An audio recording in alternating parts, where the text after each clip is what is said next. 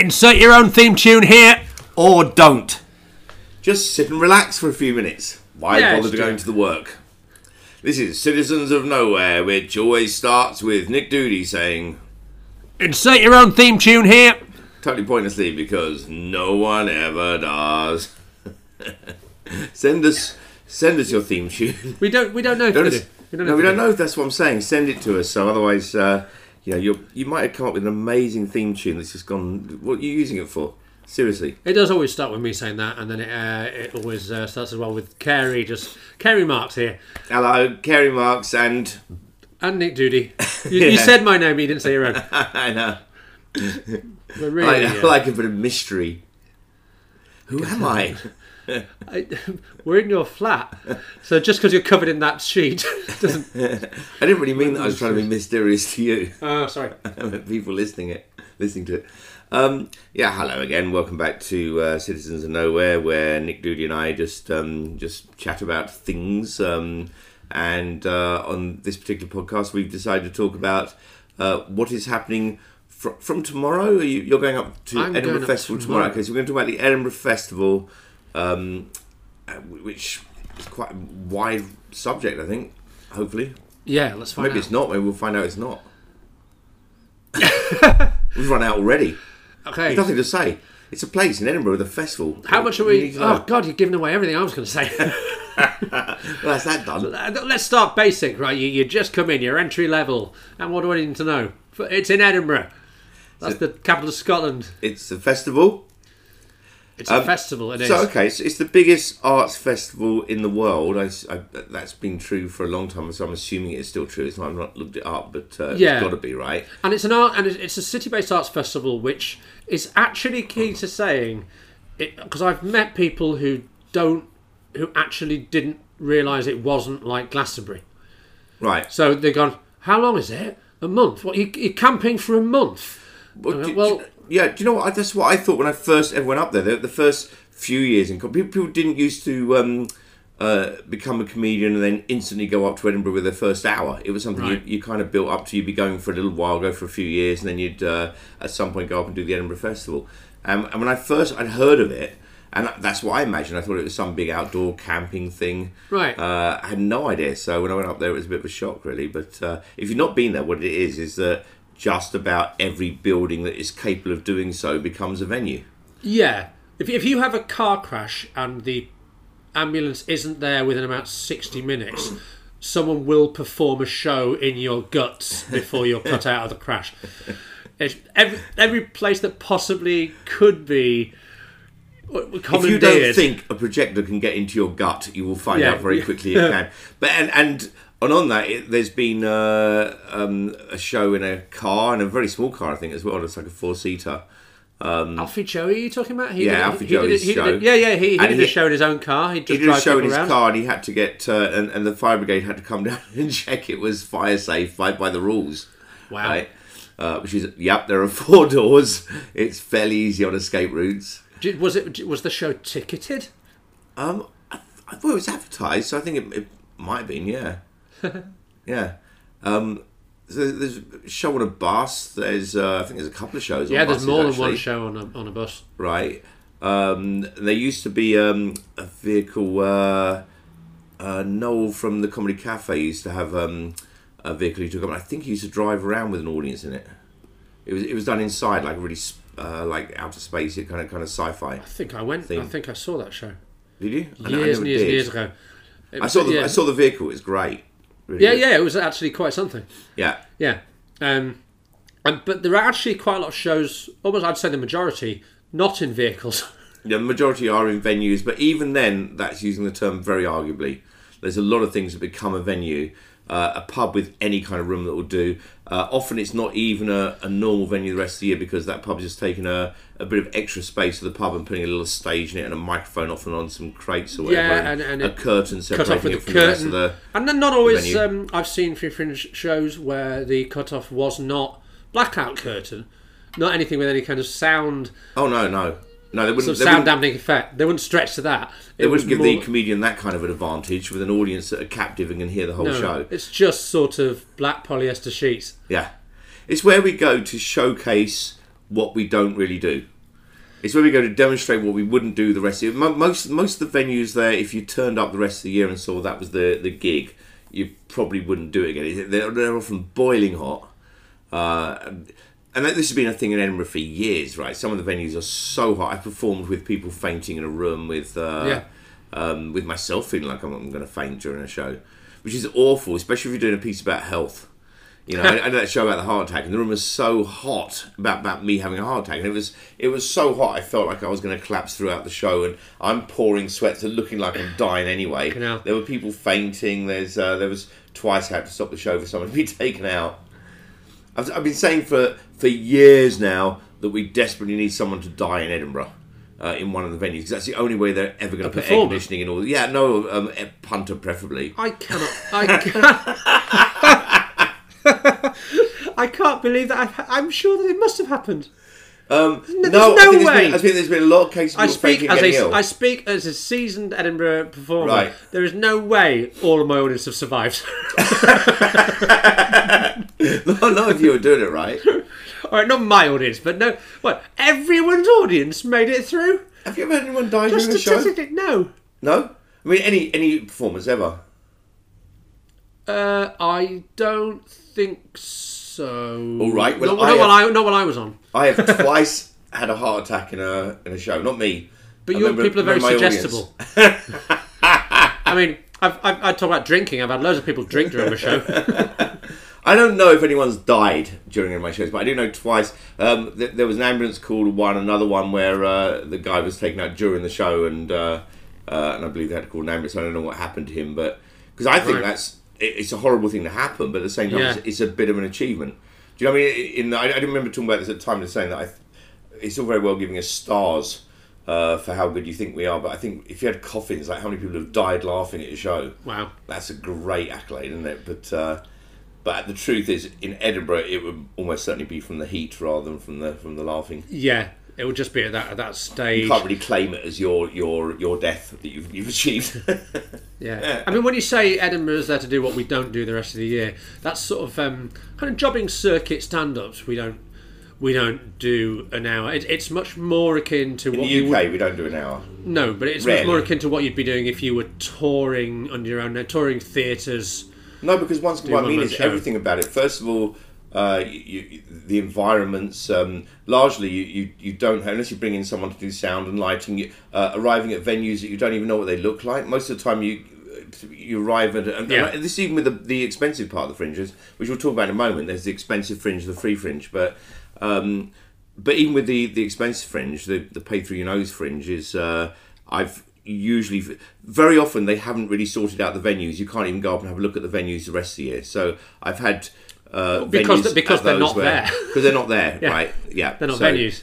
Um, they're being used as part of the students' union or something else. So Yeah. uh, so you you can't really you, you can sometimes get specs on it, but that doesn't really help a lot. Yeah, I mean, if, if you even if you went up personally and there was someone to show you, it would be well. I know it looks like a cellar now. yeah, yeah, yeah. Yeah. Uh, uh, see that milk float?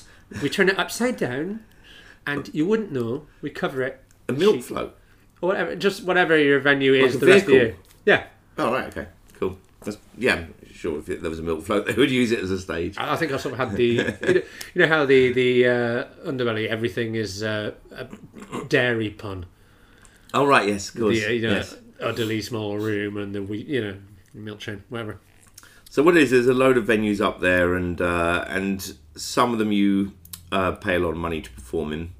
Uh, they're, they're supposed to be the more professional venues, I guess, but I'm not sure that's particularly true anymore either. I mean, yeah, professional in the sense that they're paid.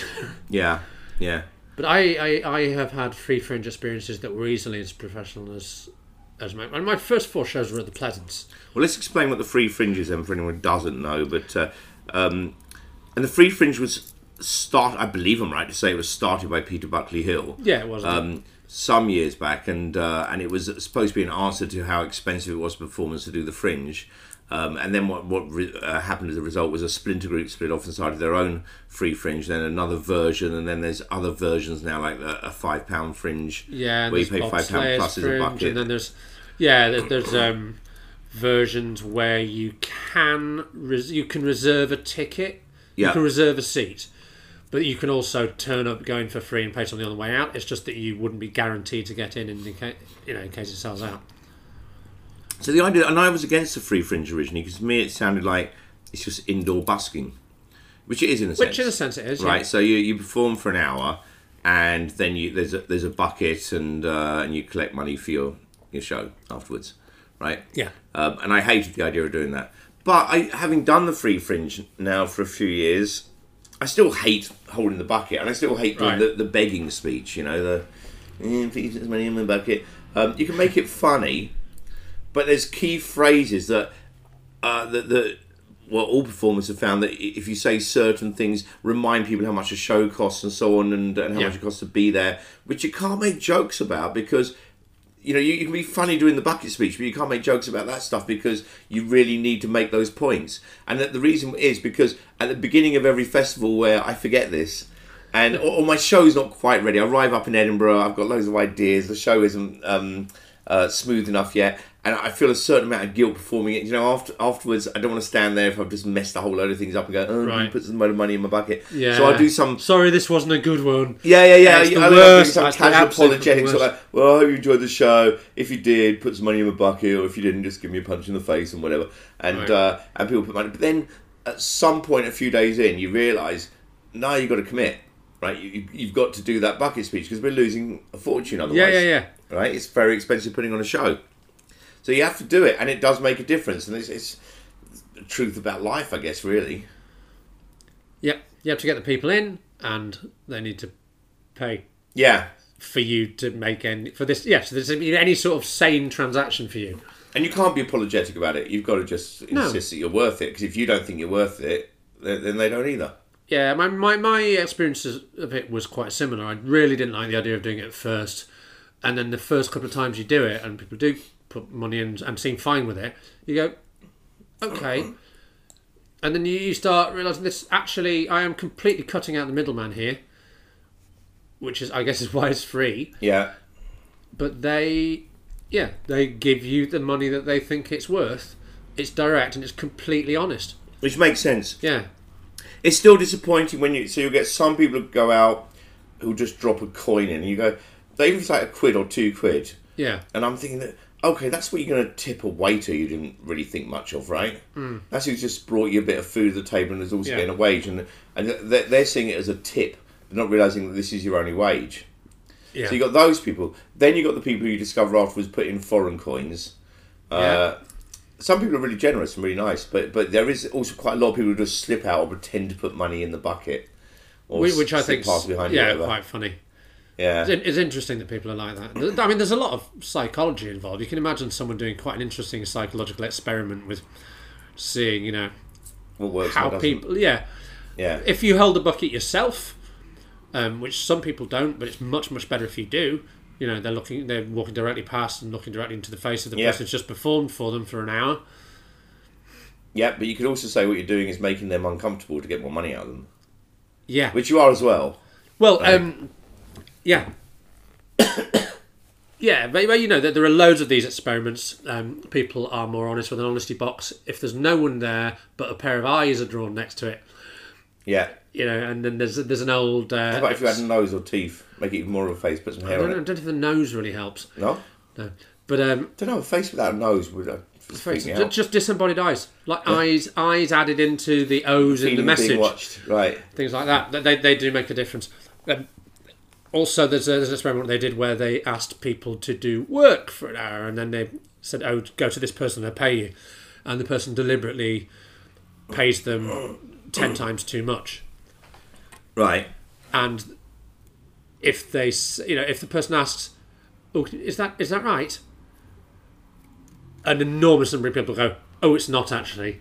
But if they don't ask, if there's this feeling there's no more interaction, people far more likely are to go far more likely to go away with the uh, with the uh, wrong amount of money. deliberately. really? Yeah.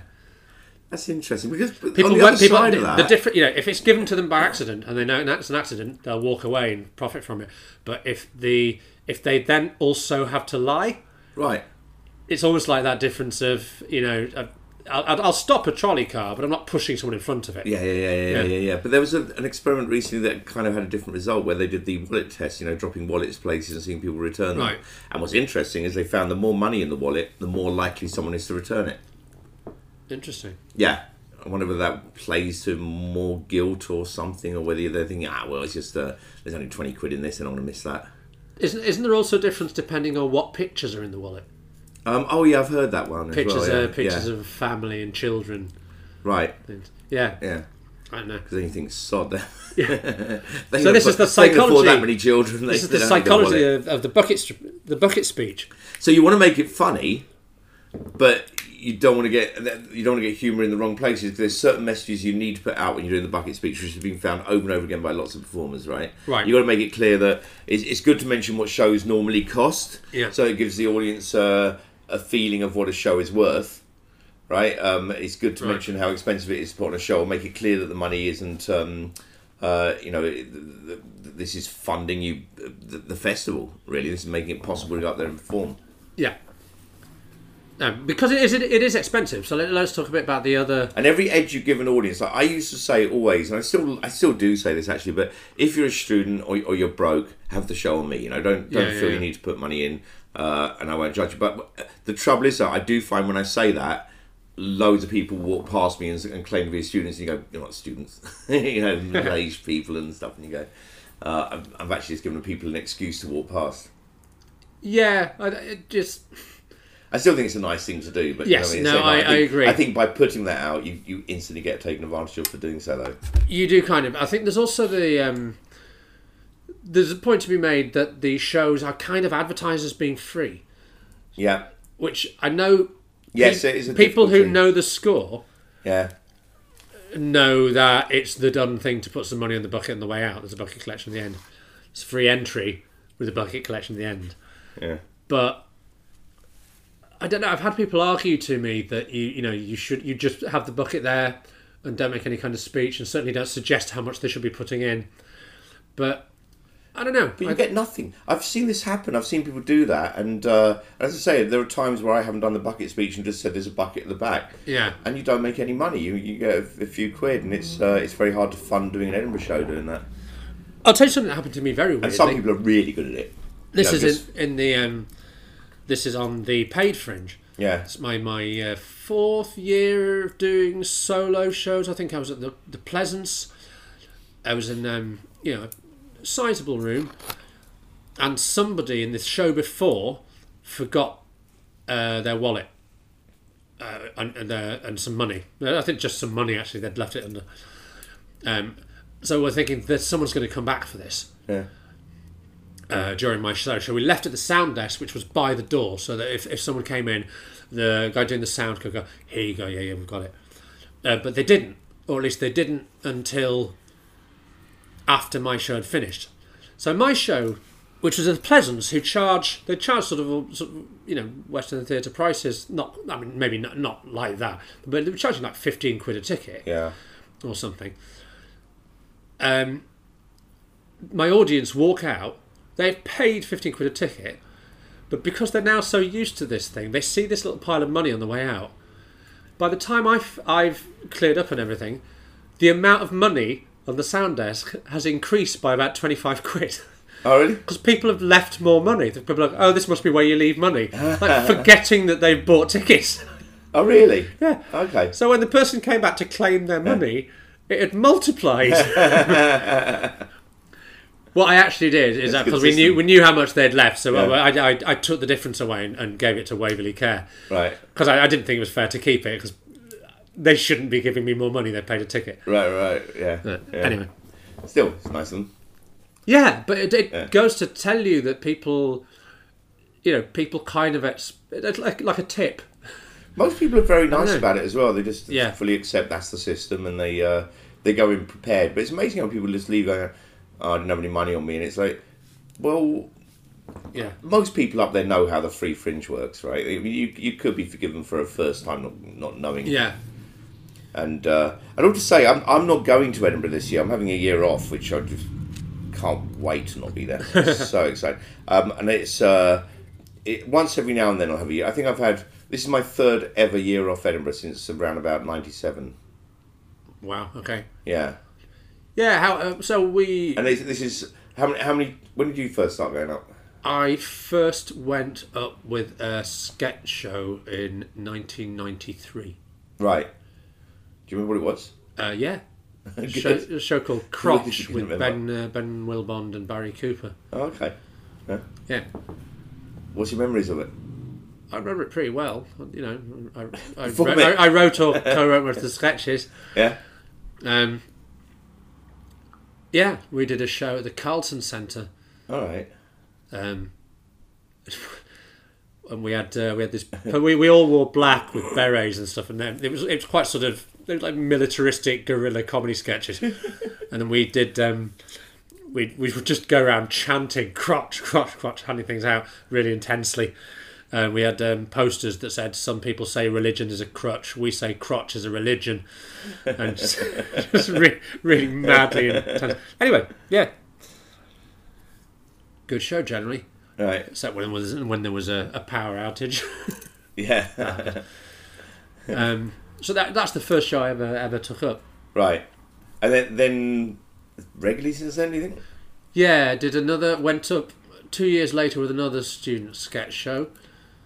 Um, was part of several multi-handed kind of you know three acts and a compare type Right. uh, shows uh, for ages, and then then started doing solo shows, of which I don't know. I at a guess maybe I've done about a dozen, but I, I couldn't tell you the exact number right now. Yeah. Yeah, I'm not sure my, my number offhand. It'd be 12, maybe 14, I think, actually, that I've done solo, solo shows. But more Yeah. with, more with, because I, I was first in the Screaming Blue Murder show when it was a package show, right? When it was, I, um, I, I did that as well, obviously different year. Harris. Yeah. yeah. Were you with, when it was Screaming Blue Murder? Yeah, when it was uh, Pete Harris running it. Yeah, Right, okay. yeah, it was me and Michael Legge, Robin Ince, Yeah. uh, Gina Ryan. Yeah, they were great bills. Yeah, it was yeah, also yeah. back when there was only like two or three package shows on the whole fringe back then. Uh, Hal Cruttenden. I'm trying to There, remember was, there wasn't much. Hal Cruttenden, Dominic Frisby, and Noel Britten. Yeah, that, that was everyone. Right. Yeah. Yeah, yeah. yeah. So they, they, they would bring genuinely good, strong circuit bills Yeah.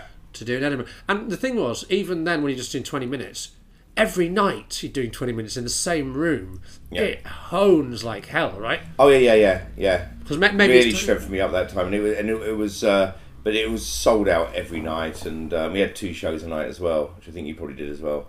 early show and a late show, but there were different bills. Yeah, same with us. Yeah, Yeah, yeah, yeah, yeah. and uh, and really strong bills. And then, uh, and then the next time I did a, a two hander with uh, with Andrew Pipe at the time, Ha! who used to be on the circuit. I, I went to see that show. I was in the audience when you had a small audience.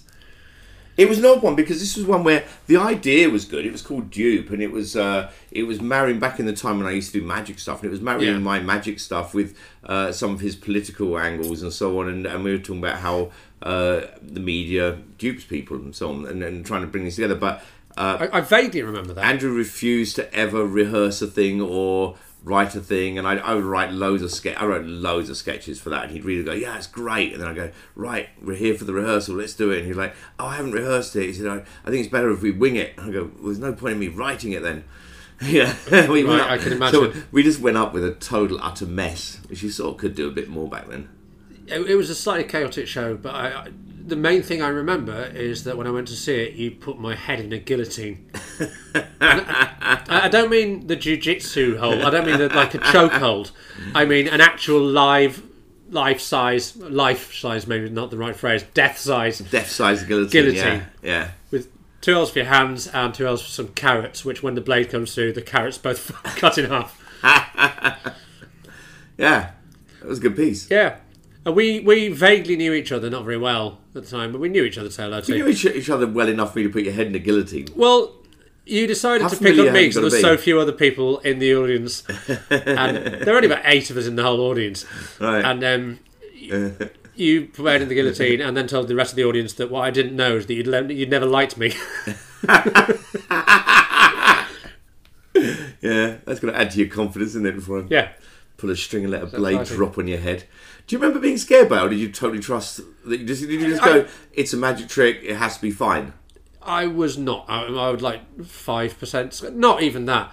Just I was thinking that can this go wrong? I don't see how it can really. It must be designed relatively foolproof. Yeah. Um, there are ways it could go wrong. Yeah. I can imagine. Yeah, you got to be fairly careful. There is something the size. So even if it's not a sharp blade, it's still heavy enough that if it went This was before the days when you needed indemnity insurance. right. You know, whi- whi- which which uh, I think magicians largely have to have nowadays. I mean, you know, I'm, I'm no magician, but my, my strong guess at the time was it's probably not a real guillotine. it's probably got some sort. of... Even then, though, you know, when I, I I know that fairground rides are safe. I still, you know, some dodgy fairground ride here and there. You, just, Yeah, yeah, you wonder how how often are these things? yeah. How checked? well do I trust Carey to look after this trick guillotine? Yeah, that's more the case. Yeah, which he stores Yeah. in a warehouse with some real guillotines. And probably knocked together myself as well. I don't Yeah, remember where I got that from. you can't remember No, I can't remember. where you got a life-size guillotine Yeah, I can't remember. because you had so many over the Well, back years. then I used to get, I used to make props. I used to used to buy odd bits and You pieces. didn't and make buy this. pieces and pieces. No, I probably, I probably didn't. I don't know. How do you know I didn't? Well, because it, it had the Scarlet Pimpernel's signature on it. But props I used to make were pretty professional. Though I was quite good at it. I didn't. I never knew what. I Uh, I maybe. I, I, anything, I, yeah. I think I might. I, I must- doubted very much I must have yourself. bought that off some. But if I bought it, it was almost certainly off some kind of second-hand thing or some magician thrown away. So you should have been scared. Yeah, just from the family of a French nobleman. Then after that, I think I've, I've, it's all been solo shows since then. That's what I Right. learned because actually doing a that year doing a doing a, a two hander with someone whose uh, whose way of working was very difficult. Right. You know, he's not going to listen to this podcast. It's No, all right, unreliable. but it, it, extremely unreliable. Yeah, yeah. Right. And and and doing a solo show, I just kind of wanted control over it myself. Which is uh, a, a joy, isn't it? I, I think very quickly, I think we're going to talk about what you get out of Edinburgh, but just Yeah. before that, we should probably talk about just how much money it's possible to lose. Um, which has changed a lot, you know. But, but back in the day when you were doing the, when I was doing the thing is, if you're going to do the pay fringe, if you're going to spend a few thousand pound on a venue, Yeah. it then seems silly not to get some decent posters and stuff because you're spending a fortune on this venue and you don't want to, uh, you know, now not make your money back and so on. And then if you're paying that kind of money, then it seems silly not to get PR. And what it is, you just keep on adding to the costs. And, and with the with the pay fringe, it's and people don't know this. It's surprising, but it's almost impossible to make your money back. If I've been in several venues where it would have been impossible if I saw if I I'm given the figures before Edinburgh. If you sell out, if you sell Yeah, every right. seat every night of the festival, you're only going to lose three grand. Yeah, Right. You get yeah you get a spreadsheet that shows you uh, your percentage of the earnings again you know what you make back, but what you're making back is offset against what you will owe them, and what you owe them is more than you possibly can make. Yeah, yeah. And that's the deal. That's just like, yeah, well, we will keep tw- whatever the percentage is, like forty-five percent, fifty-five percent, or twenty-five percent, seventy-five percent, whatever it is. They, I mean, they're not guaranteed to make money except for the fact that you're paying for the venue. So in that way, of course, they are. They're making money that way. They're not taking that risk. But they're, it, it's madness in a way. But it used to be almost the only way to do it. That you are definitely going to lose money. My first Edinburgh show went really, really well. Sold out everything from the beginning. I had this five five star review that came out right at the beginning during the first I remember. previews. Yeah, Sold Yeah. out the entire rest of the run. There was a real buzz about it. We put on two extra shows in a in a larger, significantly larger venue, and all of that that's done for free by the Pleasance. Then, right? So I get two shows, which are basically a thousand pounds to me each. Like I I get. I don't have to pay for the venue. It's Yeah. the same split. So if they sell out, which they did, they both sold out. So that's like an extra two grand of what I will make.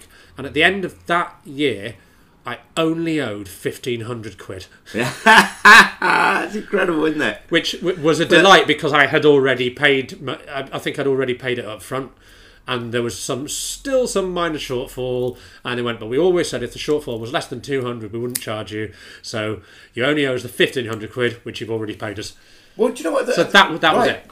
Um, I don't think this is so common anymore, but it used to be. There was a, a for a good few years. uh, One one of the comedy companies. I'm not going to say their name right now, but they they uh, they tend to take on uh, middle class people with comedians with a reasonable amount of money, and uh, and then they get them into a load of debt, which so that they'd carry on having to work work off that money for several years. Right. But at one point, it wasn't unusual for acts to be leaving Edinburgh owing, owing around twenty grand.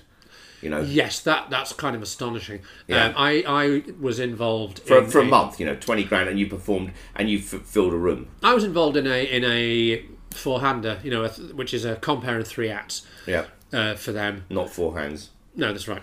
It's, it should Just make that clear. I'm just thinking for people who don't know. yeah, it should be called an eight hander because there Yes. are eight p- hands, four people. It's you know Fairly obvious, Doesn't matter. really. Yeah.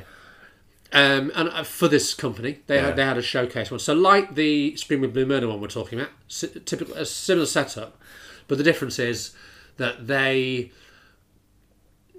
they mix in the advertising and publicity costs all of their roster and split it equally. Right. So some big TV name who's spending X on publicity, that publicity goes into the publicity, right, and, uh, and into the box mark publicity that is then shared equally amongst you four Yep. and TV name Yes, right. and yeah. everybody Yeah. else is on their roster. So it's actually absolutely pretty outrageous how much you're spending. And they go up there with a big team, and you'd see Yeah. their team Flyers. drinking champagne non-stop and everything. Oh, they gave That's- they gave us champagne after the first uh, Really? after the first yeah, th- th- and um, it was after the first night, and then and that's but God, they- God, I'm having to go out of my way not to give a clue to who it is because if you're in the know, you know who this is anyway. But um, a When they give you cha- champagne, you know you're paying for it. well, So it, not was um, someone came up to me and went, and uh, it was someone who's now extremely famous, uh, and said, uh, "This is uh, the most bitter champagne you're ever going to drink because uh, when you look at it, you've already paid for Yeah, this yeah, yeah. money that you haven't paid off yet." yeah, and also because everyone else drinking the champagne around you, you're paying for them as well. yes, So and you and you, you didn't ask for it. yeah. Um, All right, how much has that changed? Like, go back to you saying, I remember this happening. You did your first Edinburgh. You you happened to get that review right near the beginning. yeah, so I had an outrageously good. Uh, you know, if, really I, I wasn't review. shortlisted for an award, but uh, five star quality review. that's the good- only way it could have gone good- better. Good publication, um, uh, and and then you set out for the whole run with extra shows, right? Yeah. Could that happen now? and, and went on to a Soho Theatre run yeah. of the same shows. I mean, it went as well as it possibly could do. Could that happen now? How do you From mean? one, re- could you get that one review that would? I, I don't think you could. I don't think one review sells out a show. In fact, mostly I think now what happens is I think the power I- of the reviews has gone Yeah, way I, down. I, I think you could to some extent if you had a team behind you said the re- review was publicised a bit, and like me, you're a first time and new name. People Right. still people, Yes, yes. like I was. Yeah. Like so, People, people, are still get very excited about you. yeah. What's what's changed with the reviews? And let's talk about that because that that was there, there are two things that I think shaped a lot of Edinburgh shows for a long time. One was uh, the reviews. People went up there to, to get reviewed and so on. Yep. Um, and another big thing was the uh, the competition originally known famously as the Perrier, which which it stopped being the Perrier a long time Yeah. back, but it became uh, well, it's gone through a load of different phases, isn't it? Yeah, it was the the Foster's Comedy Award. Yeah. It was the if dot, it was the if dot comedies for a bit. Right. Which, but even then, if somebody won it, they tend to put a, a winner of If Dot Comedies in bracket, formerly the Perrier Award, Yeah, because that's the with one people yeah. know, right? Uh, and I think those things shaped Edinburgh shows massively, because I think for a long time comedians were going up knowing what kind of show the Perrier panel tended to go for and wanting a show that fitted its kind of theme, length of time, uh, and various requirements. It had to be saying something, it had to be, you know, Right. life changing, preferably a tear jerking finish. You know, there was a load of bases to hit. So I think that that has changed, and the other thing is that has changed is the reviewing because it mattered in the past. It could make or break a show because not only did it happen like like with you when you get that five star review, Yeah. but also what would happen is you'd get a bad review and it would damage your numbers. But nowadays you can get a five star review up there. And your numbers are exactly the same tomorrow. It makes no difference, and a, and a one star review doesn't ruin a show either. Would you say that's true? Yeah, that probably is true.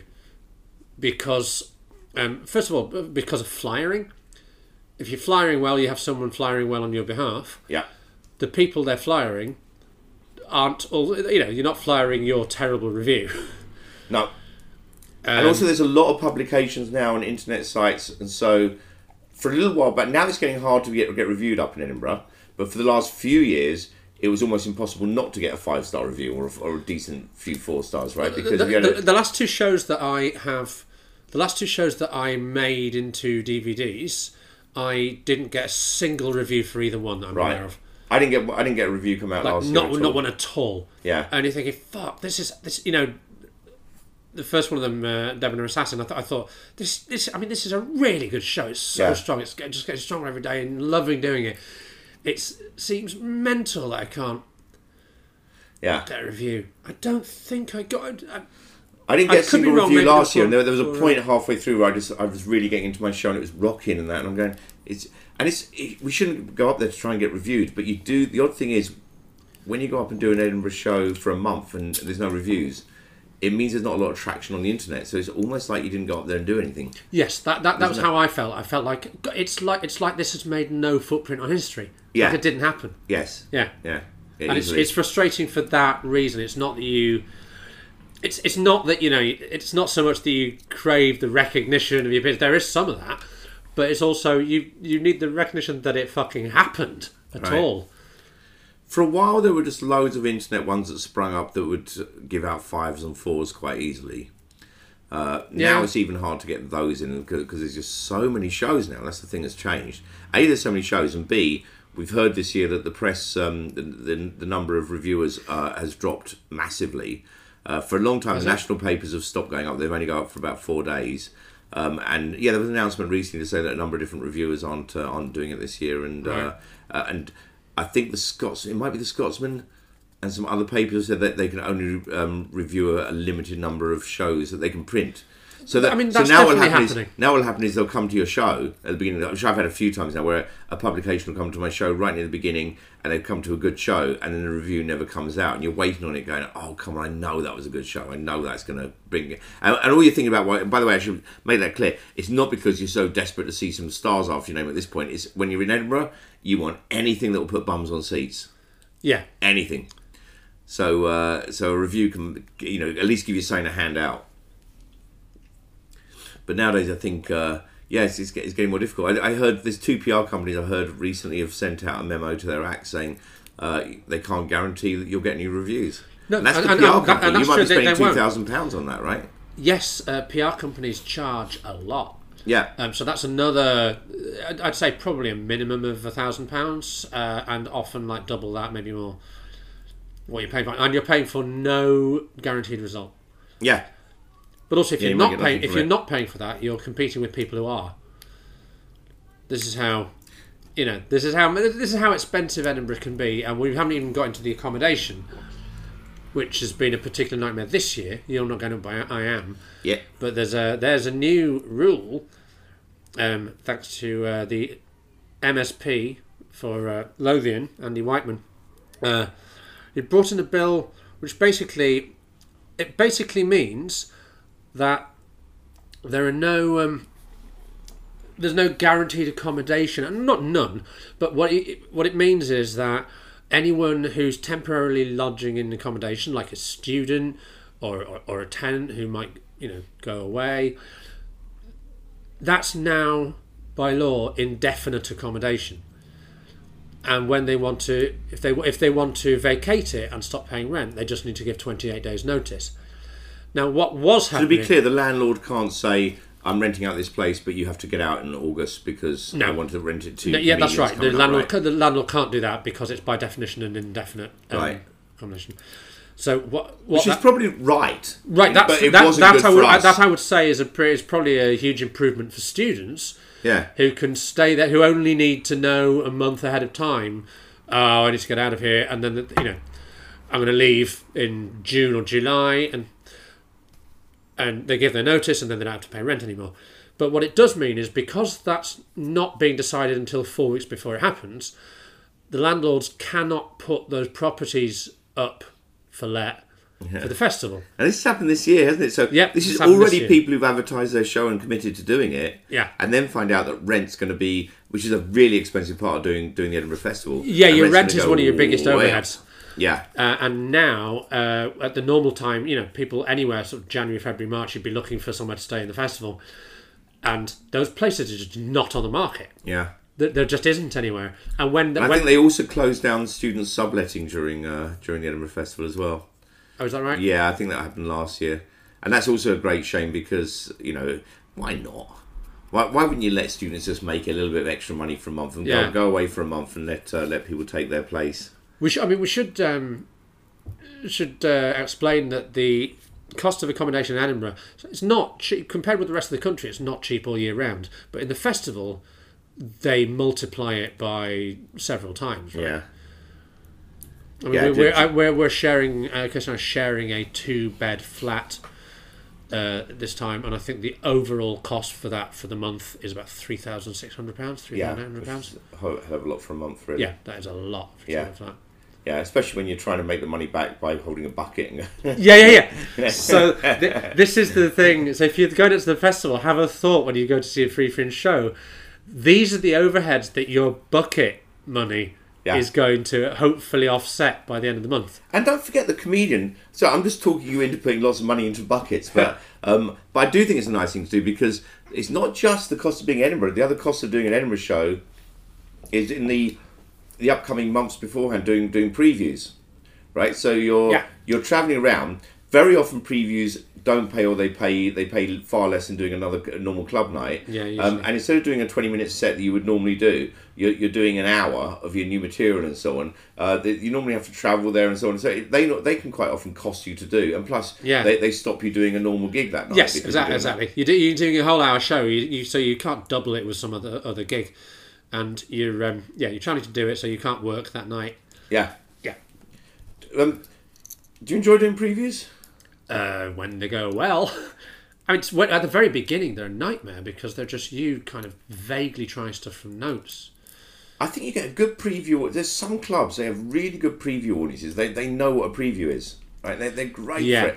Um, I always recommend to people if you can, if you see a comedian doing previews. I love watching a, a good preview because it's. Uh, I don't even mean if it's uh, when I say good. I don't mean like they got the show ready. I mean where where to watch a comedian go on and work that raw where they've got an hour of just ideas, bits of paper flying all over the place. Yeah, yeah, you yeah. know, ideas forming. Uh, I think it's a rather joyous thing, but um, but some audiences no matter how, how you explain it at the beginning, and you can spend several minutes. Oh, going, they just this is a preview. This is what a preview is, and they'll still sit there going, "But you, you got bits of paper. I don't get it." Yeah, I yeah I, I always I always do at the beginning of a preview is explain to them what it is because the risk of them not understanding it gets very. Um, I did a preview in in uh, Bath a few nights ago that a stag night came to. Oh, really? Oh, weird. I, I, was, I just went to the front row. You're all dressed in Hawaiian shirts. Are you? Is he some sort of occasion? You know, pretending not to notice that one in the middle's got an Elvis wig on and sunglasses. And they went, oh, "It's his stag night," and I just, had, you know, I can't, I can't, I can't give them any of the energy they're looking for. I just, have to, I just had to go. Strange choice. I know because, and I had this with someone once who uh, complained and went, "Oh, you went on with bits of paper. You don't even learn your stuff." I'm going, "Okay, I explained that at the beginning. I explained it as a preview and it's testing material and trying ideas out and everything." Uh, and he wasn't getting that at all. And going, "Yeah, but you know, you, I paid for this, and you should, you know, obviously you should read your audience." Going, you don't understand what a preview is You because any other normal says, gig yeah. you can say read your audience, but this is the opposite. This is like it Yeah. is absolutely pointless me travelling, say, all the way to Bath to which is cost me money to get there and so on, in order to do my normal set or, or play around with jokes or just Yeah. compare them and have fun and, and not test out the material for Edinburgh. So Yeah. yeah, But- similarly, uh, as you know, because you saw some of the video of it, I, I did a show where the audience, I think, didn't just had no knowledge of the subject I was talking about at one point. yeah, Yeah, not every single one of them, but so many of them were completely turned off by it. And it, it was politics, wasn't it? They clearly it was, had no they idea didn't of know any any of the people I'm talking yeah. about. Yeah. I didn't watching them. I I, can't didn't even drop think, it then. I didn't even think they even knew what politicians were. yeah, there was no there was no warmth to that bit at all, was there? They, they almost seemed like affronted that you would dare talk about. Yeah, something they, uh, it was it, it was just like I had just switched into a Slavic language for a bit. But it's if people don't understand what a preview is, they think you're doing something wrong. You go, no, this is the show. Yeah. You just you you're not the audience for it. But I can't I can't do a different show. yeah. That's Yeah. not what this is. Yes. It's like I'm, you know, I'm, I'm practicing riding a bike here. It doesn't matter if you turn out to be hmm. a water-based surface. Yeah, yeah, yeah. I can't yeah. change. You know, That's what it is. It's a terrible That's analogy. what it, I know. I was trying to think of one as well, but I was going that that kind of thing, isn't it? It's, uh, I've come to test a particular type Yeah. of idea. That's what it is going to be at the end of it. When you get the right kind of crowds, it's quite joyous doing that. When you get an audience who understands, is, is or, or can even workshop things a little bit with you. That's, that's It- not it- fun. it- it's like yeah, you get like, um, I I've I'm designing a new firework, and I've advertised new firework design. Please be aware. Uh, this is a new firework. We don't know how loud or bright it's going to be. Yeah. And everyone comes holding cats. And they go, but you, you, you know cats are terrified of fireworks. Well, But it's said! Yeah, yeah, yeah, yeah. go, Well, why can't you just sing instead? Because the point of this is to try out my firework. I'm going to be Your performing. but the, we paid! Yeah, you paid to watch someone try a firework. I'm going to be performing a piece in the Philharmonic Orchestra later on, and I just want to practice it with you now. I go, yeah, but we're not the Philharmonic Orchestra. And you go, no, you don't understand. I just want you to pretend. Can you just pretend? yeah. Yeah. And, and sometimes there's no. You look at audience, and you explain the preview to them, and they're, they're completely blank. And it's like, no, no, no explanation would be enough. Yeah. Which You're in, still holding bits of paper in, there. in some way that is probably not all their fault. There's somebody hasn't done a good job, a good enough job of explaining to them. But on another level, it is their fault. Uh, no, sometimes it's not because sometimes what happens is uh, you get club nights where they've actually booked you to do your preview. Oh, but yeah, yeah, they're, yeah. They're putting on. They're actually tricked you. They, they really want you to do an hour at the end of their, their normal club night. And that is not the audience's and fault. it- it's a killer. That's so so evil and so unfair. Yeah. Yeah. All right. What else has changed in Edinburgh? So, um, Well, the Free Fringe has really changed things. right. Peter Buckley Hill started. He used to run a show called Peter Buckley Hill and Some Comedians. It was late at night, and it was free to get in, and people would uh, donate in a bucket to get out. And I think I think he would split the money. Yeah. Pretty sure he would. Um, yeah, he did. Um, but that was the basis of. Yeah, he said decided. Well, we you know we can do a whole fringe like this if we can just get people to agree to give us the venues. We'll get the bums on seats. Uh, they'll sell the drinks, and we'll run it on this understanding Yeah. that people co- people come in for free, but there's a bucket collection on the way out. And, And it took a while to work. People, people didn't think the free fringe would work for quite a long time. no, It suddenly exploded, right? yeah, it's it's made it it's sort of democratized things to some extent. It's made it possible for people, you know, like so much other stuff in the arts. Um, Comedy at the Fringe was becoming a thing that only people who had money in the bank could afford to do. Yeah. But then the, the other side of it, though, is the free fringe. The, the various free fringes have meant that there's a hell of a lot of shows that go up there that just aren't ready yet. There are You know, lots- and there I are mean lots and lots of shows, performers who aren't ready. People who've been Yeah, going yeah. for a few months and they're like, and it amazes me when I meet a comedian. I'm, I'm, I'm doing a gig. Uh, there's a comedian on doing a, an open spot who hasn't got a good ten minutes yet, and then says about their Edinburgh show, and I go, "You're doing an Edinburgh show? You haven't got ten minutes yet." I've, I've, def- I've you- definitely what do you seen do? I've definitely seen people who who you just go that's weird that you're you're the you're the venue captain for this venue and you- I- I've never heard of you before and you see them in whatever and and, and I don't really know what they do the rest of the year because it can't they cannot be a professional comedian Yeah, Yeah. So and They just become a comedian for one month a year. Some, some yeah, yeah. it's weird or they have or they have some idea of a There's a number of comics who uh, who only go around doing art centres the rest of the year. They're not really on the circuit, yeah this isn't them right? Uh, but what what people do do is they set up gigs that are like uh, you get guests, you get three guests along. Because the idea is you can fly, you can give flyers to the audience on the way out if they like you during the show, and so they'll do some sort of panel game when they Yeah. have three guests on. So they almost ha- barely have to talk as well. Yeah. So they let other people who are funny do the talking.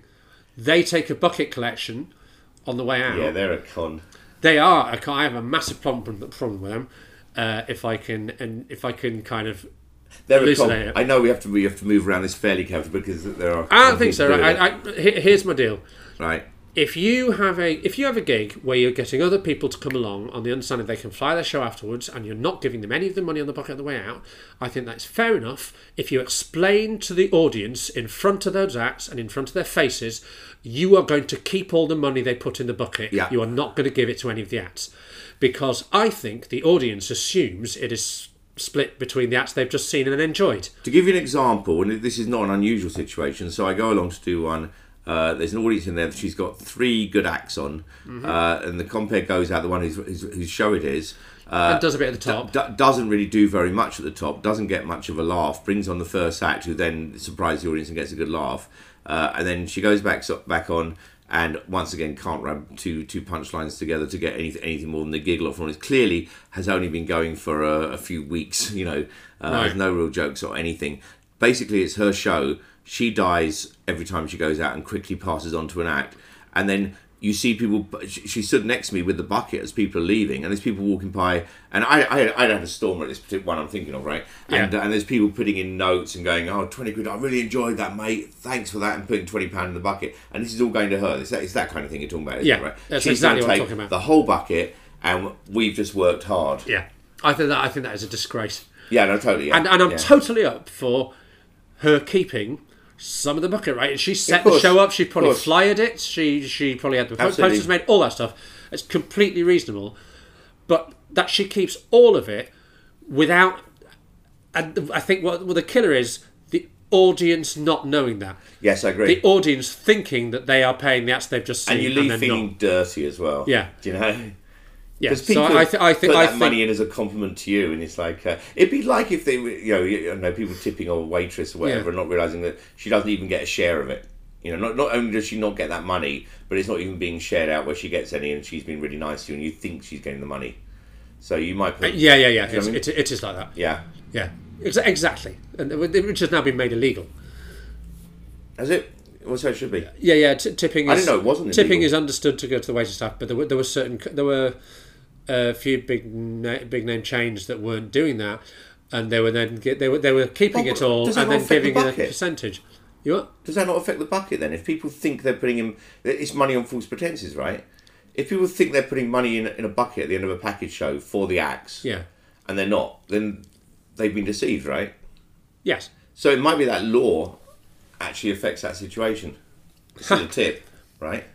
It'd be interesting to know whether whether there's any legality over someone keeping a bucket. I, I can't see why it would work any different to that law on tips. Is people giving money with it? Well, with the only reason it might is uh, the the law, as far as I know, is just in England and Wales. Okay, But you know, it, it's uh, it's, worth looking up though. it's, ob- it's obvious why. It's, it's it's yeah, you're getting money un- under false pretenses, Yeah, and it's not it's not hard to see why it's immoral. no. Um, do you, do you talk about yeah, talk about theming? How much do you theme a show nowadays? Uh, I don't always mean to. I've had one or two that had very strong themes. Yeah. Um, I don't usually go out of my way to uh, to write a show about a thing. What tends to happen is I notice that the show's about something, or yeah, it's, uh, sometimes it's, the show's. There was a long phase where everything in Edinburgh had a th- strong theme, you know, and often, Oh, why the of- lo- why the long phase? yeah, Sorry. But often they were like they were kind of like uh, you get you get those shows with uh, things I don't like, and, and clearly they run out of things I don't like after a few minutes. Right. Everything's like crowbarred in, you know. Uh, another thing, it, it, it got one over those kind of shows. That's another thing I don't like. there is list shows, shows of, uh, and, and often, often you could see because people advertise their show way in advance, people stuck to a theme that they Yeah. hadn't really thought out. They go, shit, I thought I'd be able to write loads on this, and it turns out it's just. Or, they've done a first preview and realise the audience find that subject bo- boring, and then they're stuck with it.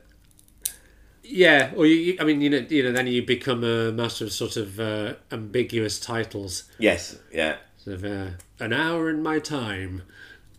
Just Well, most of my titles. What I nowadays, my- reckon. My, titles tend to be ambiguous now. They just allow yeah, me to do anything. Yeah, Yeah. I mean, mine. You know, I had one called "Look at this massive picture of my face." Yeah. Which is, I'm still. I don't think I've bettered that as a title No, or a poster. or a poster. Yeah, Yeah. but that's that's nice because the title's all about the poster really, and it doesn't doesn't tie you down to just talking about your face. Also, nowadays I don't care. It used to be when we were being reviewed a lot. We'd always get those reviews. The title said this, and it didn't live up to it, or it was, uh, Right. you know, it, it said it was all about shoes, and he only mentioned shoes once. And, but nowadays, no one ever does that. It's, it's very rare.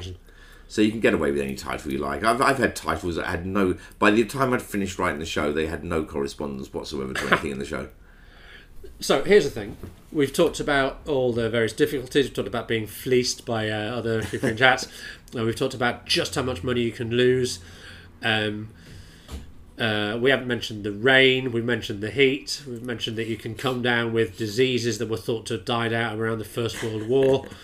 Um, you can do a gig in in caves that you are sure cannot legally be open to the public. they're drip, dripping. Just dripping with if you don't know how walls can sweat, you have to go into ah, one of yeah, yeah, yeah. caves. You you got drips landing on you during the show. you, you were watching like stalactites Yeah. be created on the ceiling out of a mixture of sweat and Coming to pleurisy. my venue, step over that puddle. You don't want to know what it is. Yes, it's it's the person who was sat here before you, who is now half an inch shorter Yeah. and desperately needs salt. I like to think it was wet from them laughing, but it wasn't. um, yeah. Um, okay. We talked about all, all of that and all the downsides. And yeah, all right, I know you're not going, and you say you're grateful you're not, but I am going, and uh, I'm sort of I'm, I'm looking forward to it in a way. I know. I got to say, I, I love the festival. Okay, let's do this side of it. Well, let's I talk love the, about fe- why- I love why the festival, and um, but even with things you love, sometimes it's nice to have a year off. You know, holiday, right? So. Uh, um, I, I, I'm quite happy to have the year off this year, but yes, I do love the festival. I've, don't forget, I've already done four festivals this year. Right, of course. right? So I went around Australia and did uh, Perth and Adelaide and Melbourne uh, and um, uh, Tasmania. So so that's uh, that's been enough festivaling for a year, and, and it's quite nice. Just I'm watching everyone. Sorry, we'll get we'll get into the joy side in a moment, but right now, no matter how joyous it is, I'm watching everyone stressing, trying to get their show ready in time. Uh, there aren't as many previews around as there used to be, so most people are going. Up, a lot of people are going up having just done six or seven previews, which is not much at all. Forget considering comedy is l- mostly written on the hoof. It's not. It's not something you just kind of tend to. do. It's not like writing a play where you sit down and write the play and you do one test on an audience. Right. Right. This, this is one where you're forming the show by performing it. Yeah. So watching everyone around stressing, try, I still know people who haven't sorted out their accommodation yet. People are going up there right now, uh, and and not knowing what they're going into, and uh, and and doing a show is very personal. You know, it's a, it's a real. there's a massive naked feeling. You're going into the most competitive performing environment in the world, uh, and, and Definitely. you're going to get judged on it. So, so I'm enjoying that that side of it. But okay, tell me what's fun about it, or what's what's worth it. Um, for me, what um, Edinburgh makes you do is it, you know, it, it, it makes you write a new hour of material, and that is that's an incredibly worthwhile thing to do. You know, forces you to try out new stuff.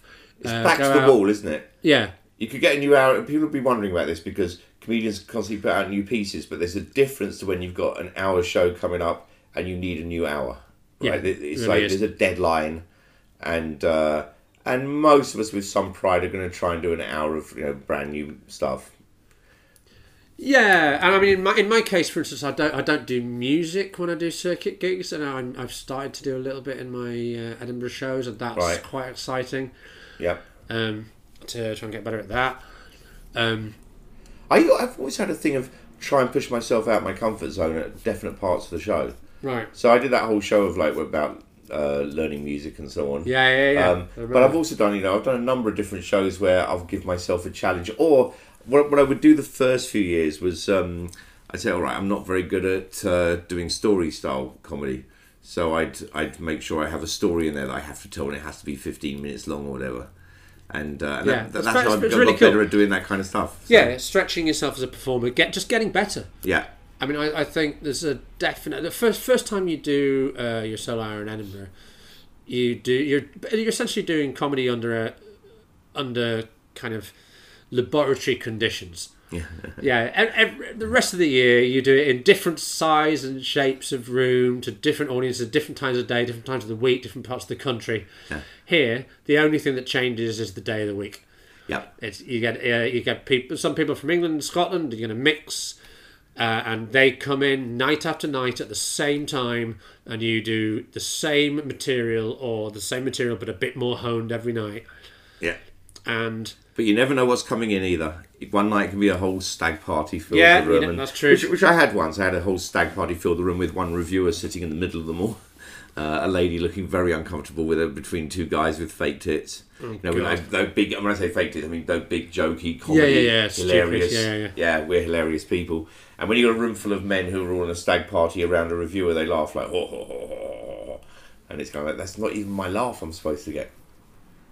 You know, it's, a, it's an off-putting laugh. You took making making everything seem like it's like I'm being dirty, but I'm not. oh, that's It's an yeah. innocent joke, and you go. The other thing, and I think as we get older, this probably matters less, um, is that there are whole parts of the rest of the industry, not not not the live stand-up industry so much, but um, that to some extent. I mean, I've got a lot of overseas work and things like that out of Edinburgh. Yeah. People see me in Edinburgh, Edinburgh who would never see me otherwise. Uh, but also, there is. Um, I mean, I've I've written quite a lot on BBC radio and TV shows, right? And I have seen around this time of year uh, producers go right. Let's see what's what in comedy, and just look through the fringe brochure. They they'd never think of going out to a stand-up club. Yeah, they won't.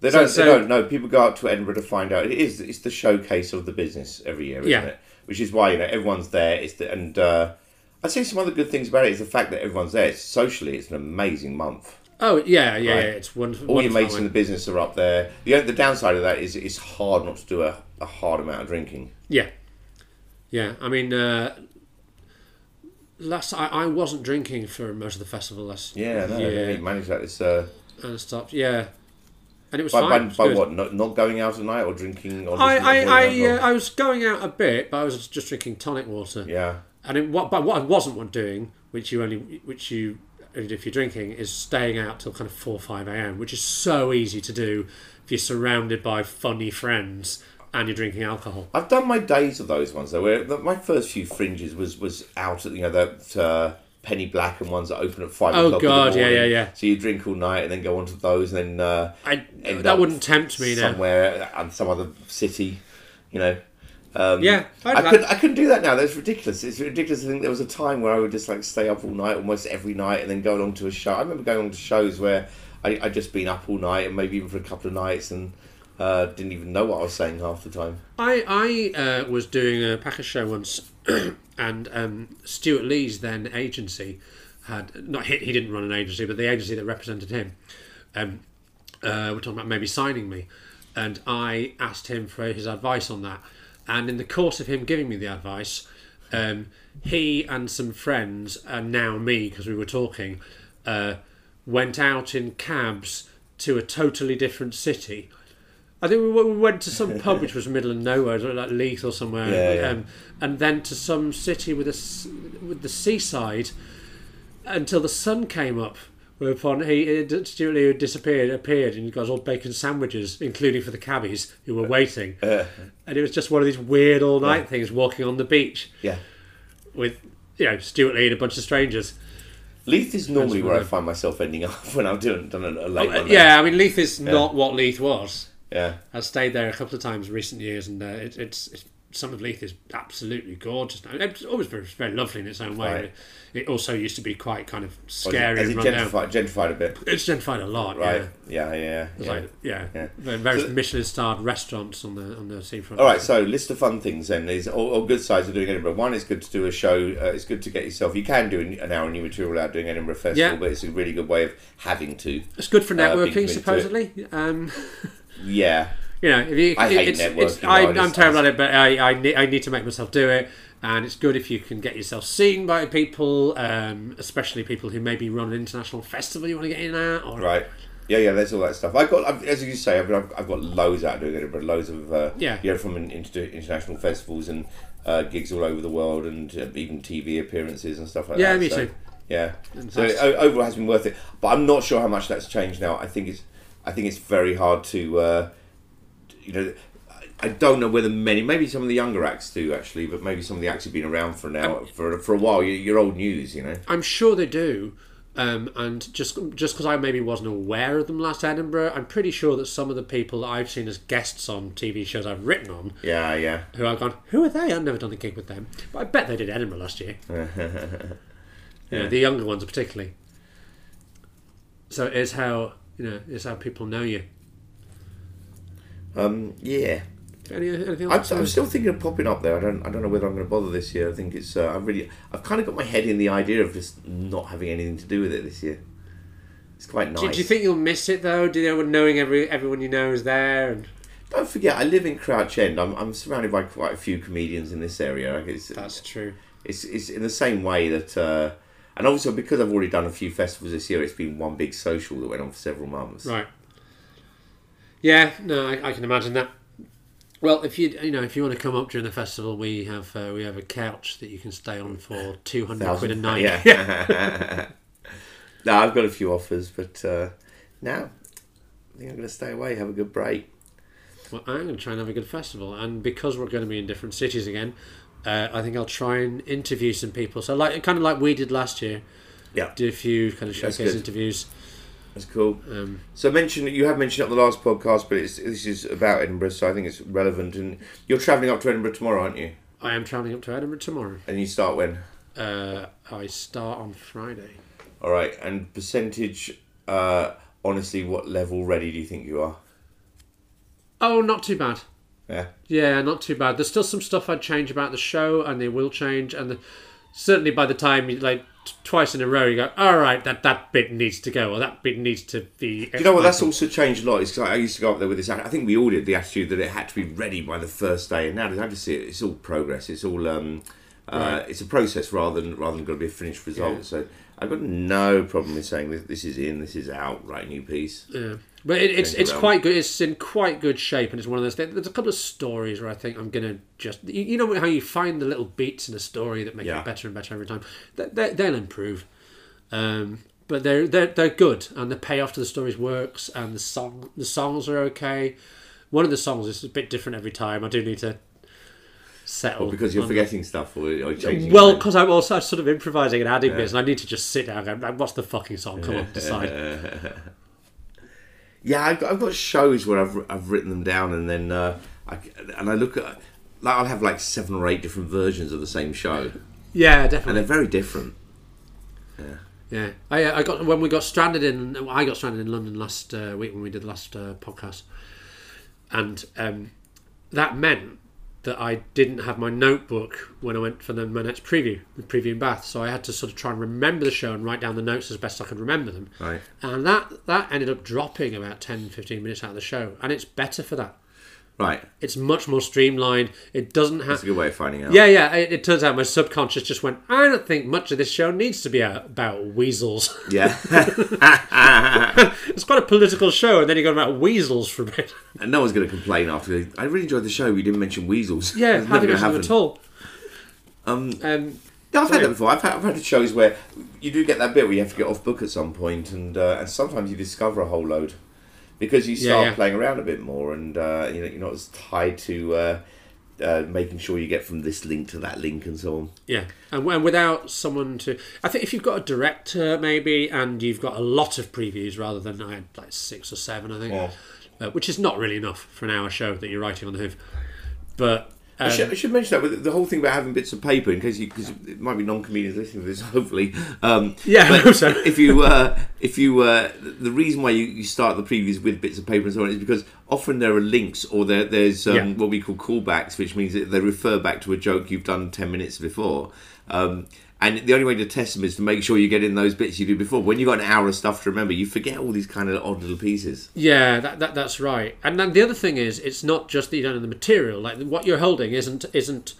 Then I said to him he should go No, and no, fuck no. his. It's yeah, it's not that. Right. What they are is right. Do that bit that you've thought of. That bit you've thought of. None of these bits are honed, but you've thought of little chunks and little It ideas. it's like cheese shoes or you know Yeah, yeah, yeah. Uh, running cyclops and and uh, and and often you put in things that you- think are gonna be be a big enough cue to remind you what the piece is but it's not like the opening words of the bit you go, "What the- how, how the fuck do I get into that Yeah, you know exactly. stare at the page now what, the- what the fuck cyclops Yes, and, and and those are the bits of the show that become smoother over the festival, right? Because at the They're better. beginning, it's it's whatever your face does, or your your you know your mouth does when your eyes look at the word Corbin S Club Seven, Wirral, Yeah. right, Yeah.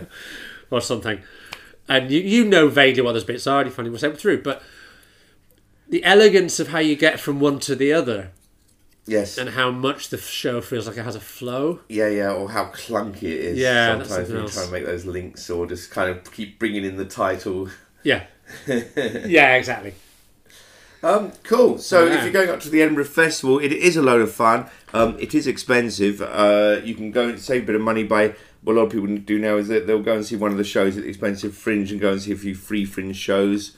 Um, most free Fringe shows, I think it's quite acceptable putting a fiver afterwards in a bucket, isn't it? Yeah, Yeah, I think it's still the absolutely, absolutely fine. Still I mean, norm. you, you're allowed If to you- put in however much you want. You can put in more if you enjoyed it, and um, and we performers certainly do appreciate it. Yeah, we do. And if you are up there and you fancy catching my show, it's at nine fifteen in the Liquid Rooms, the Liquid Rooms Annex, um, and it's called Nick Doody. I will milk you. And I'm not going to be there, but if you're in uh, Crouch End, London, pop in. Yeah, do. Pop in. I'll Carey do a lives few. at uh, flat. I'll do a few jokes for you, and even a little dance. How's oh, and should tell them what time will you be in? All day, every day. I I'm just doing nothing. I think I'll be quite busy actually. All right, so uh, that's it for our uh, final pre Edinburgh Festival podcast For this year. for this forever. year. Thank you for listening. Cheers. Bye bye. Bye.